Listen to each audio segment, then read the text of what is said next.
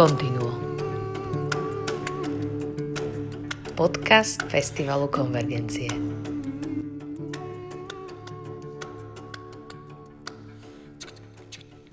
Milí poslucháči, možno ste si už zvykli na to, že Continuo prináša informácie o aktivitách Festivalu Konvergencie v najrôznejších podobách. Cestopis medzi nimi ešte určite nebol. Hoci v roku 2019 festivalový tím vycestoval na jeden z najväčších a najstarších festivalov komornej hudby v Európe v Kuhmo. O podcastoch sme vtedy ešte len snívali. Sen sa stal realitou a aj vďaka tomu si budete môcť v 7. vydaní Kontinua vypočuť riaditeľa festivalu Jozefa Luptáka, ktorý sa v Gdansku zúčastnil ako člen poroty súťaže komornej hudby a predstavil sa aj solovým recitálom na Euro Chamber Music Festivale. Festival v Poľsku organizujú violista Krištof Timmendorf a huslista Arnold Kaminsky, ktorí vystúpili aj na aktuálnom ročníku konvergencií ako duo del jazzu. Cestu do Poľska Jozef absolvoval od 16. do 19.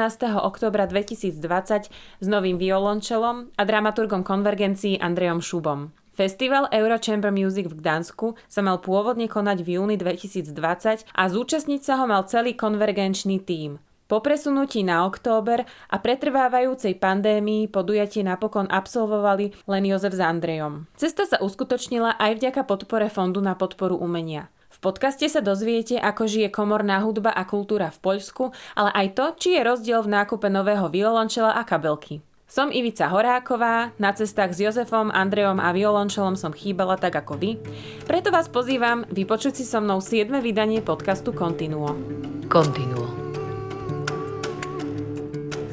Podcast Festivalu Konvergencie. Práve sme prišli do, do Gdaňsku, do Gdaňska. Gdaňska? Do Gdaňska. Súkame teplú rybaciu polievku v výbornej reštaurácii. Ocitli sme sa tu tak, že vlastne pred rokom nám ponúkli spoluprácu s Festivalom Konvergencie a so mnou dvaja mladí organizátori a hudobníci, Krištof a Arnold, violista a huslista, ktorí už 10 rokov organizujú festival Euro Chamber Music Festival v Gdaňsku a navrhli takú výmen, taký výmenný koncert.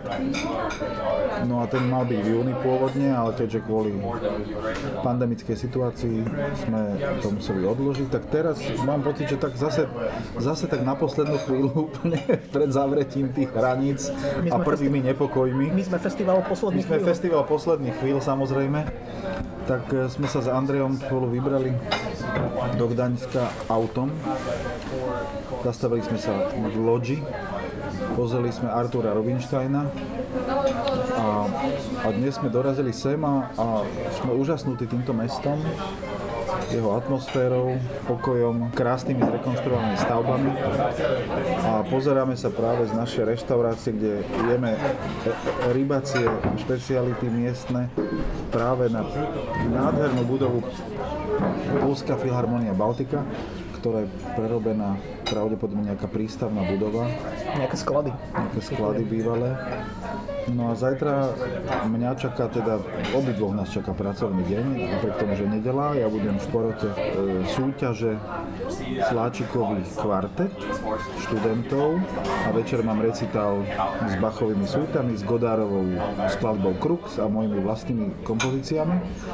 No a Andrej bude počúvať, pozorovať a písať. A určite nebudem hrať. No a naozaj tá rybacia polievka je naozaj exkluzívna. Troška sa podobá na, troška sa podobá na halasle, ale myslím si, že je ešte lepšia. Teraz si urazil menšiny. Si Nie, nie, nie, je výborná. A vlastne tí dvaja hudobníci, ktorých si spomínal, tvoria dulo Áno, to je Del Jazzu, Del Jazzu. ktorí hrali v septembri na konvergenciách. Hrali taký mm, prierezový program, sa dá povedať, historickými skladbami aj súčasnými pre husle a violu. Bol to recital, ktorý bol v rámci konvergenčného matiné spolu s Milanom Palom a Katkou Palovou. Žiaľ, v tom čase akurát nebolo veľmi veľa povolených miest, takže mali pomerne riedke publikum, ale na druhý deň ešte sme spolu s nimi zorganizovali kurzy pre študentov na konzervatórium, ktoré boli fantastické. Aj koncert bol teda výborný. ale tie kurzy boli naozaj výborné. To mladí ľudia, ktorí začali... Kde si sa s nimi vlastne stretol? Ja som sa s nimi zoznámil na festivale Babie leto, Levočské Babie leto v Levoči, ktorý organizuje David Conway. A oni hrali vlastne v orchestri komornom, ktorý bol z Polska a ja som hral solový koncert Andreja Panufníka pre čelo a orchester vynikajúceho už zosnulého autora polského a skladbu Evgenia Iršaja pre čelo a orchester. No a oni sa mi vlastne iniciatívne ozvali a sa im to veľmi páčilo, chceli nadviazať spoluprácu a ja som to veľmi privítal, lebo s Polskom máme málo vzťahov a radi by sme ich rozvíjali, pretože tu je naozaj... A tá tradícia kultúrnych vzťahov tam je? Je, ale naozaj to Polsko je neuveriteľne aktívne na kultúrnom a hudobnom najmä poli, lebo je tu jednak veľa vynikajúcich hudobníkov, skladateľov. Školy? Školy sú tu fantastické a ja neviem, či si to pamätám to číslo, ale podľa toho, jak som to naštudoval, tak sa mi zdalo, že okolo 26 až 28 nových koncertných sál tu bolo postavených za posledných 20 rokov. To je veľký počet. No? Pritom tá ekonomická situácia Polska, možno, že keby sa to prerátavalo na HDP a na nejakú životnú úroveň, nie je nejaká drasticky odlišná od Slovenska, ak nie horšia. No, ale oni naozaj využívajú možnosti európskych fondov ja sám som nahrával Brahmsové sonáty spolu s Ivom Barbanovom v malom meste Radom, nedaleko od Varšavy, v krásne vybudovanej sále, ktorá bola vlastne pripojená k miestnej zuške pre 400 ľudí, alebo 450 ľudí s vynikajúcimi dvoma klavírmi a s nahrávacou technikou a s fantastickou akustikou, ktorá bola úplne nová. A tam sme nahrávali obidve Brahmsové sonaty s celým zázemím, dokonca s ubytovaním a s nejakými miestnosťami na, na relax. Bol som úžasnutý z toho, že vlastne to keby niekde v Trnave postavili vlastne úplne novú sálu pri miestnej zúške Mikuláša Schneidera Trnavského. To by bolo úžasné, takže možno, že to je ani tak záležitosť peniazy, ale kultúrnosti národa a priorit. Áno, a tých, tej túžby mať priestor, kde znie krásna hudba. S týmto sa stretávame viac menej v okolitých krajinách, aj v Maďarsku sa s tým možno stretnúť aj v Česku. Aj v Česku, no. Ale u nás bohužiaľ to zatiaľ, zatiaľ sa to neprebudilo. Teraz dneska máme, dneska máme vlastne takýto cestovateľský a trocha oddychový deň. Ja budem cvičiť na recital a Andrej nám tu zmapuje priestor starého mesta v Gdaňsku a zajtra pokračujeme už pracovnými stretnutiami vystúpeniami. V nasledujúcom zamyslení nad teplou polievkou sa dozviete viac o poľskom festivale a interpretačnej súťaži študentov konzervatórií a hudobných akadémií, ktorej porodcom bol aj Jozef. Aj napriek aktuálnej situácii sa prihlásilo 12 dvojíc a 3 z toho sa zúčastnili online. Povinnou skladbou boli dva kontrasty od súčasnej autorky Anny Rocvavskej Mužiavčík, ktorá bola aj členkou poroty. Na naštudovanie diela bol k dispozícii mesiac. V repertoári študentov prevažovali skladby 20. storočia a tvorba poľských skladateľov. Pri fantastickej rybacej polievke Jozef hovorí o príjemnej atmosfére, v ktorej prebiehala práca sedemčlennej poroty. Cieľom bolo nielen obodovať, ohodnotiť, posúdiť, ale tiež oceniť, pomôcť a podporiť študentov. Sme hovorili, že to je dobré mať súťaž komornej hudby v festivale. Áno, to je zaujímavý koncept z tohto hľadiska. Už tam bude aj polievočka druhýkrát, takže evidentne nám chutila včera. Áno, áno. Ďakujeme. No a to, čo sa mne páči na týchto Poliakoch, to som rozmýšľal počas toho, jak som ich počúval, hrali, že oni, aj keď tá, dajme tomu, tá úroveň není nejaká vysoká, teda tých No, možno, že tu, hej, asi, asi, by sme, asi by sa to nedalo zo všeobecňovať. No nie, zo všeobecného nie, ale To, čo sme aj, počuli. Ale to, čo som ja chcel povedať, že aj keď treba tá po- úroveň nie je nejaká extra vysoká, tak, eh, tak oni sú není negatívni k tým, k tým študentom a naopak, že aj o nich sa rozprávajú, že však ako to je veľký potenciál, že sa pri, pripravia na to a sú takí, že to tak neohovoria kvázi, že u nás je tak, taká snaha moc, možno skôr akože to tak akože ponížiť.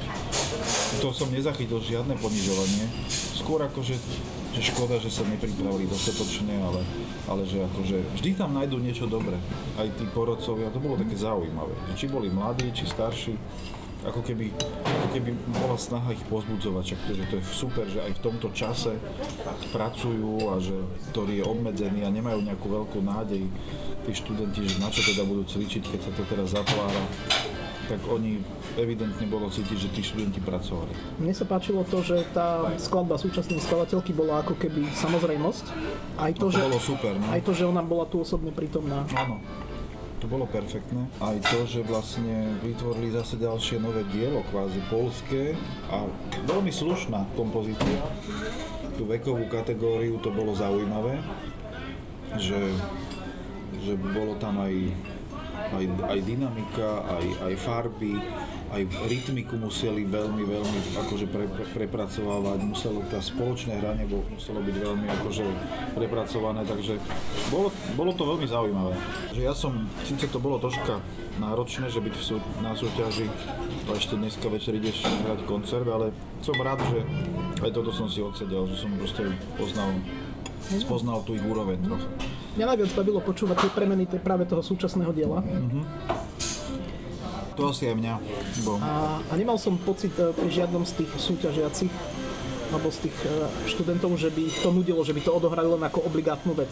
Práve naopak, často som mal pocit, ako keby to bol akože vrchol toho. áno, a úplne jednoznačne, že sa do toho vložili a že vlastne aj to ako keby mnohí z nich mali na to mesiac len, že dostali to pred mesiacom, aby to pripravili sem, do toho dátumu. A že vlastne normálne to spracovali, ako keby hrali, ja neviem, Martinu, alebo Kodaja, alebo čo tam už hrali všetko, Halvorsena.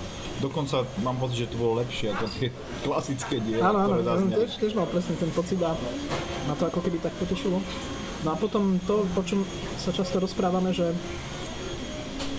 že vlastne tá komorná hudba ako keby vedie k zodpovednosti a cibriť tie schopnosti či pre solovú alebo orchestrálnu hru. A najmä som pozoroval aj to, že kto ako komunikoval. To bolo veľmi markantné, že tí, ktorí naozaj že vedia komunikovať v tej komornej hudbe, tak aj sa to prejavilo na tom výsledku, či už zvukovom, alebo spoločnom hraní, alebo vôbec hľadaní v tom spoločnom zvuku, ale nejaké komunikácie, dialógu medzi nimi dvoma. A keď tam bola tá iskra, tak to hneď sa dalo počúvať. Akože so záujmom. To nie len obligátne. To bolo zaujímavé. Nás je súťaž študentov slovenských konzervatórií, ale inak vlastne tie ostatné súťaže, kto- ktoré sú, sa týkajú skôr solistov alebo potom sa týkajú zušiek. Čo si myslím, že je škoda, že viac súťaží nekultivuje ako keby to umenie komornej hry. No a je ináč, že akože je tuším jeden rok býva aj komorná hra na súťaži slovenských konzervatórií. Áno, to, to registrujem, to aj akože beriem, ale aj tak, že je to ako keby podľa mňa, že málo. Že pre tú vekovú kategóriu, Je- pre je to ktorú málo. by to na ten rozvoj tých hudobných schopností bolo... Najmä, že toto bolo vyslovene špecifikované na dua. Dua Sláčikové, čiže samozrejme dá sa to spraviť aj širšie, že je komorná hra. U nás je to také veľmi široké, že sú zmiešané ansamble a tam sa aj ťažko hodnotí potom pochopiteľne. Tak tuto asi aj súvisí s tým, že organizátori toho Áno. festivalu je Slačikové duo. Presne tak. No. no dobre, tak sa ideme venovať polievke. Po náročnom dni Jozef a Andrej hodnotia vypočutú hudbu a nové zážitky. Ako prvá sa na majstrovskom recitáli predstavila s Bachovou partitou D-moll Anna Mária Staškievič, koncertná majsterka známeho poľského orchestra Symfónia Varsovia.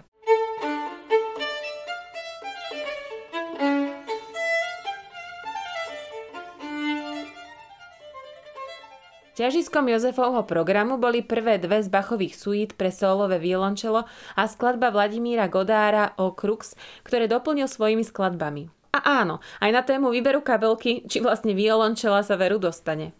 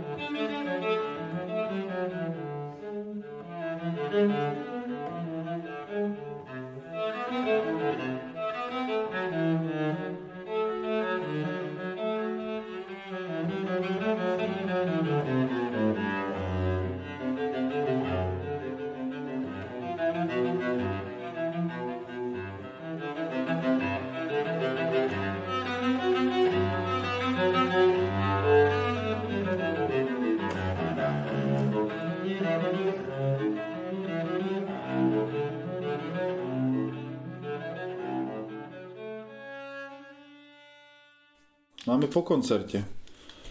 Tak ja nie, ty máš po koncerte. Ja mám po koncerte, ale ty si na ňom sedel. Tak povedz niečo, čo... Aké máš pocity? No tak eh, je to tu ako všade, 15 ľudí v sále. Áno, 15 ľudí, ktorí síce počúvali veľmi pozorne a tlieskali veľmi Vrúcne. vrúcne a odovzdane. Ocenili, to sa veľmi teším. Tak najskôr bol koncert laureátov, ktorý mal zhruba hodinu a tam asi aj odovzdali diplomy. Ja som to nevidel, ale ty si to asi videl. Videl som nejaký zabudnutý diplom, takže pravdepodobne ich odostali. A potom eh, hrala Anna Maria, huslistka z Varšavy. Hrala partitu číslo 2 aj so Šakonou. Johana Sebastiana Bacha a ty si ju počul, tak povedz, No, ja som mu zažil iba v šatni, ako cvičí a to sa mi páčilo. hej, hej, tak to je pôsobí ako koncertná majsterka Sinfónia Varsovia, sme sa dozvedeli, mm-hmm. čo je jeden z najlepších orchestrov polských a má veľmi zaujímavú webovú stránku, ktorú by som odporúčil ako inšpiráciu mnohým našim inštitúciám. No a bol to veľmi istý, kultivovaný Bach s citom pre štýl v rámci modernej interpretácie. A ja som si to veľmi užil, musím povedať. Naozaj taký pokoj z toho išiel, taký ako keby, že nadhľad, bol to, bol to veľmi, veľmi príjemný, príjemný zážitok a čo by som možno zdôraznil, že uh, u nás koncertní majstri vyhrávajú repera Vivaldiho a, a tu v Polsku hrajú Bachovú partitu.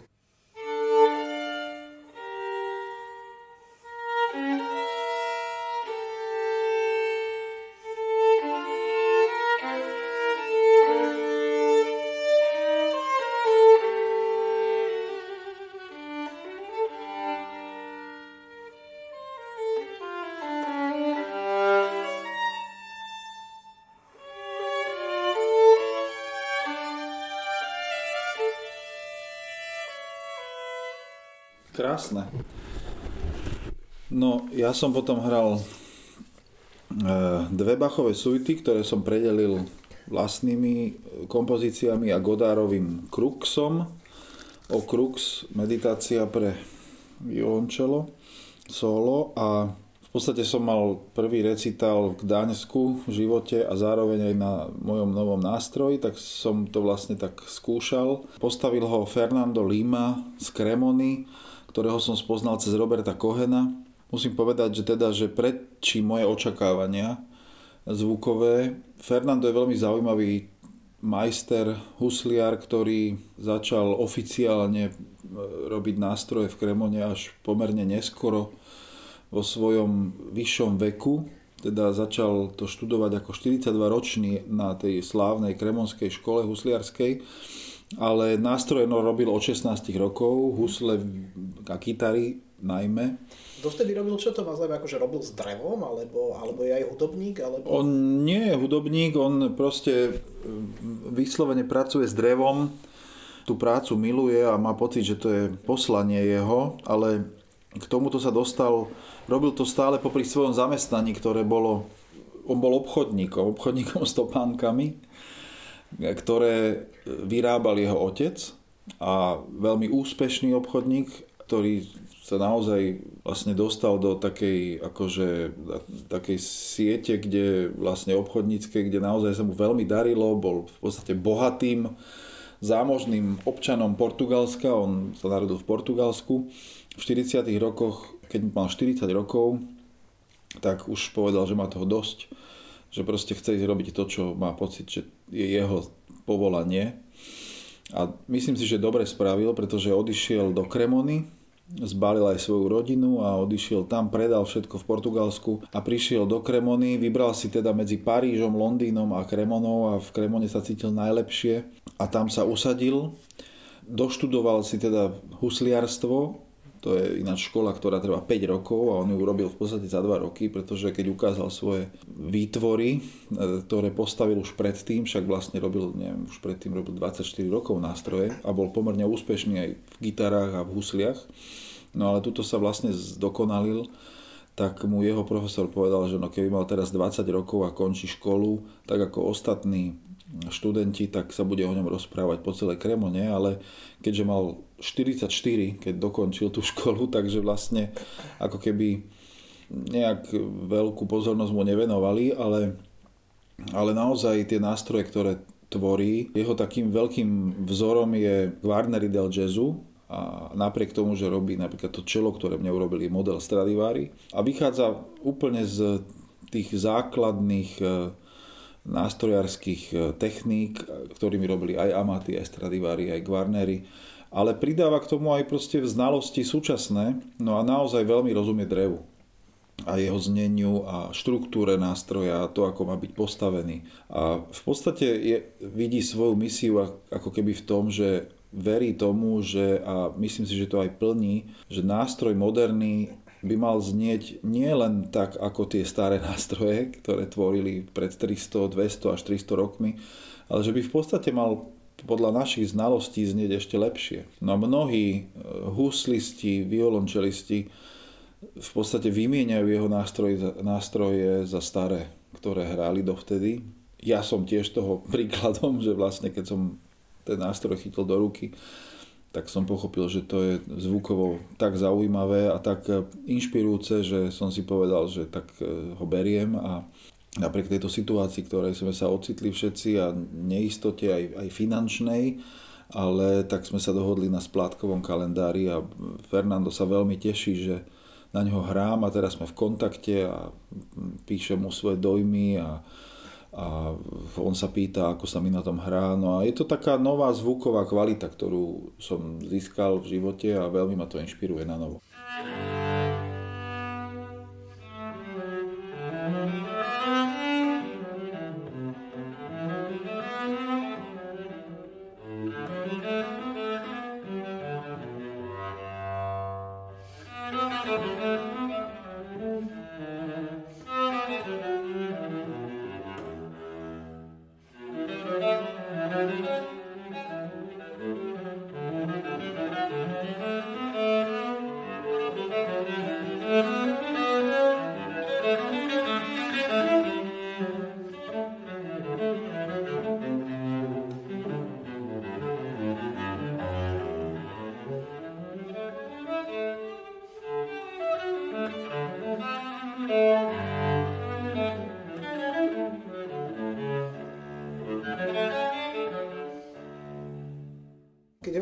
Zvukovej kvalite, tak ty si vlastne ako keby aj vopred hovoril, že akú máš predstavu o tom nástroji, alebo ako to prebieha? To ani nie, ja som on len, ja som hral na, skúšal som dva jeho nástroje predtým, ktoré sa mi veľmi páčili, boli veľmi pekné.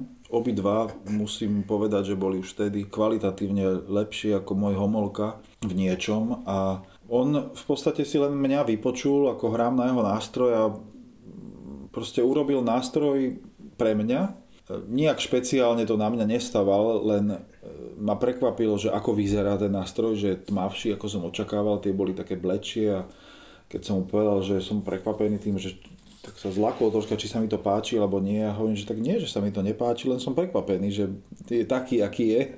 Tá farba toho nástroja, keďže on to robí veľmi tým prírodným spôsobom, že to olejuje, vlastne to je olej, to není lak a nanáša sa rukou, niekoľkých vrstvách, niekoľkokrát za sebou. Je to taký veľmi dlhý proces, o ktorom by sa teda dávalo, dalo rozprávať veľmi, veľmi dlho, ale v skratke poviem len to, že v podstate on ho rukami nanáša a nikdy presne nevie, ako zareaguje to drevo s tým olejom. Čiže na tom, toto drevo zareagovalo do tej tmavšej farby, takej, dá sa povedať, že mierne hnedočervenej alebo tmavo, tmavo žlto-červenej a, a povedal, že no, pri tej farbe aj, a je to, je to náročnejšie, aby ten nástroj bol e, tmavší, lebo sa musí e, istým spôsobom viacej nanášať a, a, a podrobnejšie ako keby ten olej.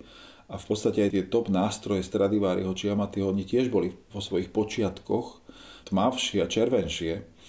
Napríklad aj tento kvarteto, ktoré je v Kremonskom múzeu alebo v Madridskom múzeu Stradivariho, oni sú až do červena úplne ladené tie nástroje a nestratili tie UV žiarenia vlastne v slnečné, keď na to tie desiatky a stovky rokov svietia, tak oni vyťahujú tú farbu z toho.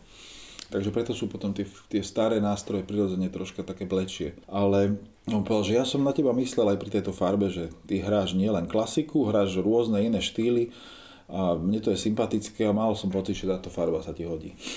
tak potom som kapituloval. Teraz hovoríme o tom ako o kabelke, ale... nie, nie, nie, nie je to kabelka. Akože, ale jasné, však samozrejme aj tá estetická kvalita toho nástroja je No lebo človek chce mať nástroj, ktorý je proste vizuálne krásny, ale on povedal, že pre neho je podstatný ten zvuk.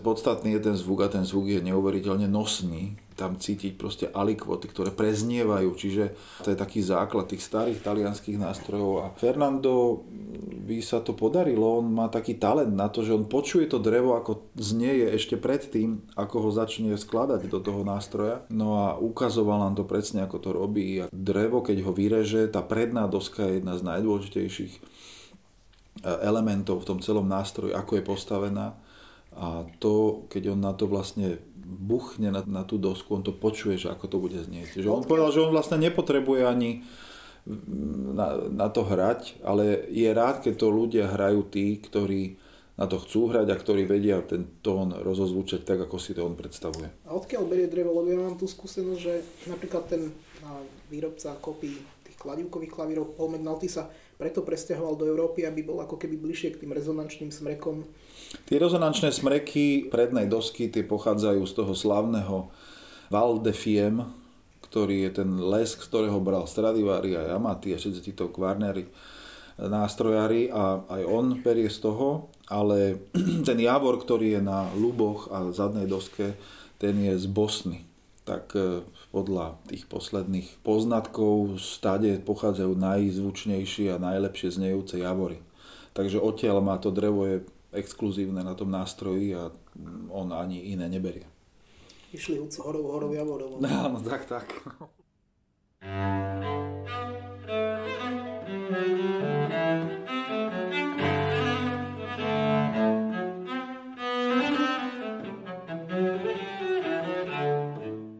Mne sa v podstate hralo veľmi dobre, napriek tomu, že teda som bol troška zaskočený tým počtom divákov, pretože naozaj som čakal, že bude trocha viac tých ľudí, ale oni ma upozorňovali, že ľudia aj tu sú veľmi opatrní, aj sa trocha boja v tomto čase chodiť na koncerty, čiže vedeli, že príde menej ľudí, ale naozaj to ocenili. Hral som prvú a druhú Bachovú suitu, ako som hovoril, Vladovú Godáro Krux a, a tie moje, moje skladby so spevom a a beatboxom a mám pocit, že ich to oslovilo a v podstate sa mi hralo veľmi dobre a je to pre mňa dôležitý čas teraz, že ja sa vlastne zžívam s tým nástrojom, tak ten čas potrebujem a takéto koncerty sú pre mňa vždy obrovským posunom ďalej aj v spoznávaní toho nástroja, čo si môžem dovoliť, čo si nemôžem dovoliť, alebo čo mi dovolí ten nástroj a, a stále ho objavujem.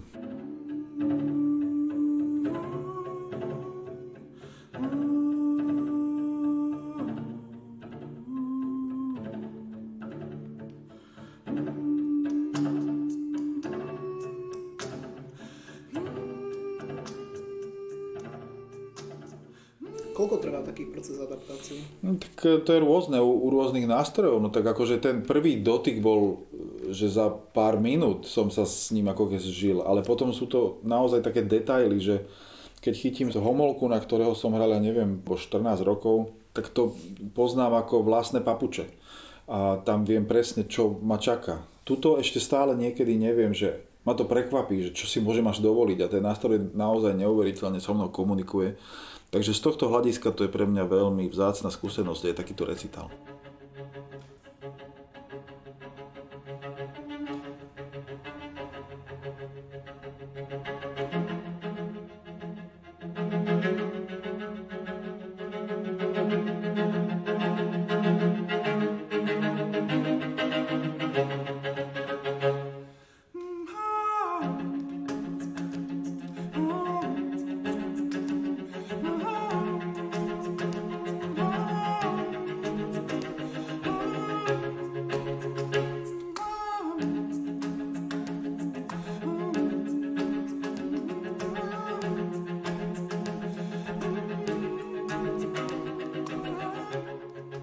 Dneska sme mali taký plný deň, 5 hodín súťaže, ktorú som si odsedel, potom chvíľa oddychu a potom recital.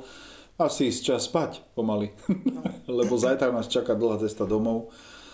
No a títo chalani, ktorí organizujú tento festival, to robia tak nadšenecky by som povedal a pokračujú v tom festivale, teraz to majú tak rozdrobené vlastne po víkendoch, na budúci víkend majú kostol, v kostole koncert nejakej duchovnej hudby, aj súčasnej, aj starej, prevažne polskej a potom vlastne pokračujú v novembri. Boli v podstate z tejto spolupráce nadšení, takže ja si myslím, že to bude pokračovať.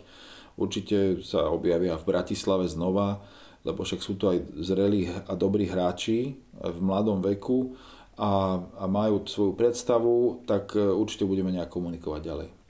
A sme hovorili o tom, že možno, že tá logistika toho festivalu nie je úplne taká prepracovaná, ale zase má takú veľkú naozaj komunitnú podporu. Uh-huh. Má veľkú komunitnú podporu a, a čo sme si uvedomili, že má podporu dvoch rádií, mesta, no a Trocha samozrejme tí chalani sme si uvedomili, že ešte musia zapracovať na komunikácii s publikom a aj na takej profesionálnejšej organizácii, ale myslím si, že vzhľadom k ich veku majú šancu, lebo majú veľké nápady a majú veľkú energiu, takže ja si myslím, že sa k tomu dopracujú. No tak možno, že sa sem niekedy prídeme ich navštíviť s našim tímom, ktorý ich môže poučiť, ako to robiť. Dievčatá im, určite spravia seminár, fantastický. Jozef, Andrej, nové violončelo. Domov sa vrátili všetci traja zdraví a spokojní. Vďaka tejto ceste sme utužili hudobné kontakty s Poľskom, reprezentovali slovenské interpretačné umenie v zahraničí a ujedli aj kus z hrnca Gdanskej rybacej polievky. Ďakujeme, že nás počúvate. Ak vás rozprávanie zaujalo, odporúčam aj blog z cesty do Poľska na stránke festivalu Konvergencie, kde nájdete aj fotografie z tohto putovania za hudbou. Počuli ste 7. vydanie podcastu festivalu Konvergencie Continuo. Continuo. Podcast festivalu Konvergencie z verejných zdrojov podporil Fond na podporu umenia.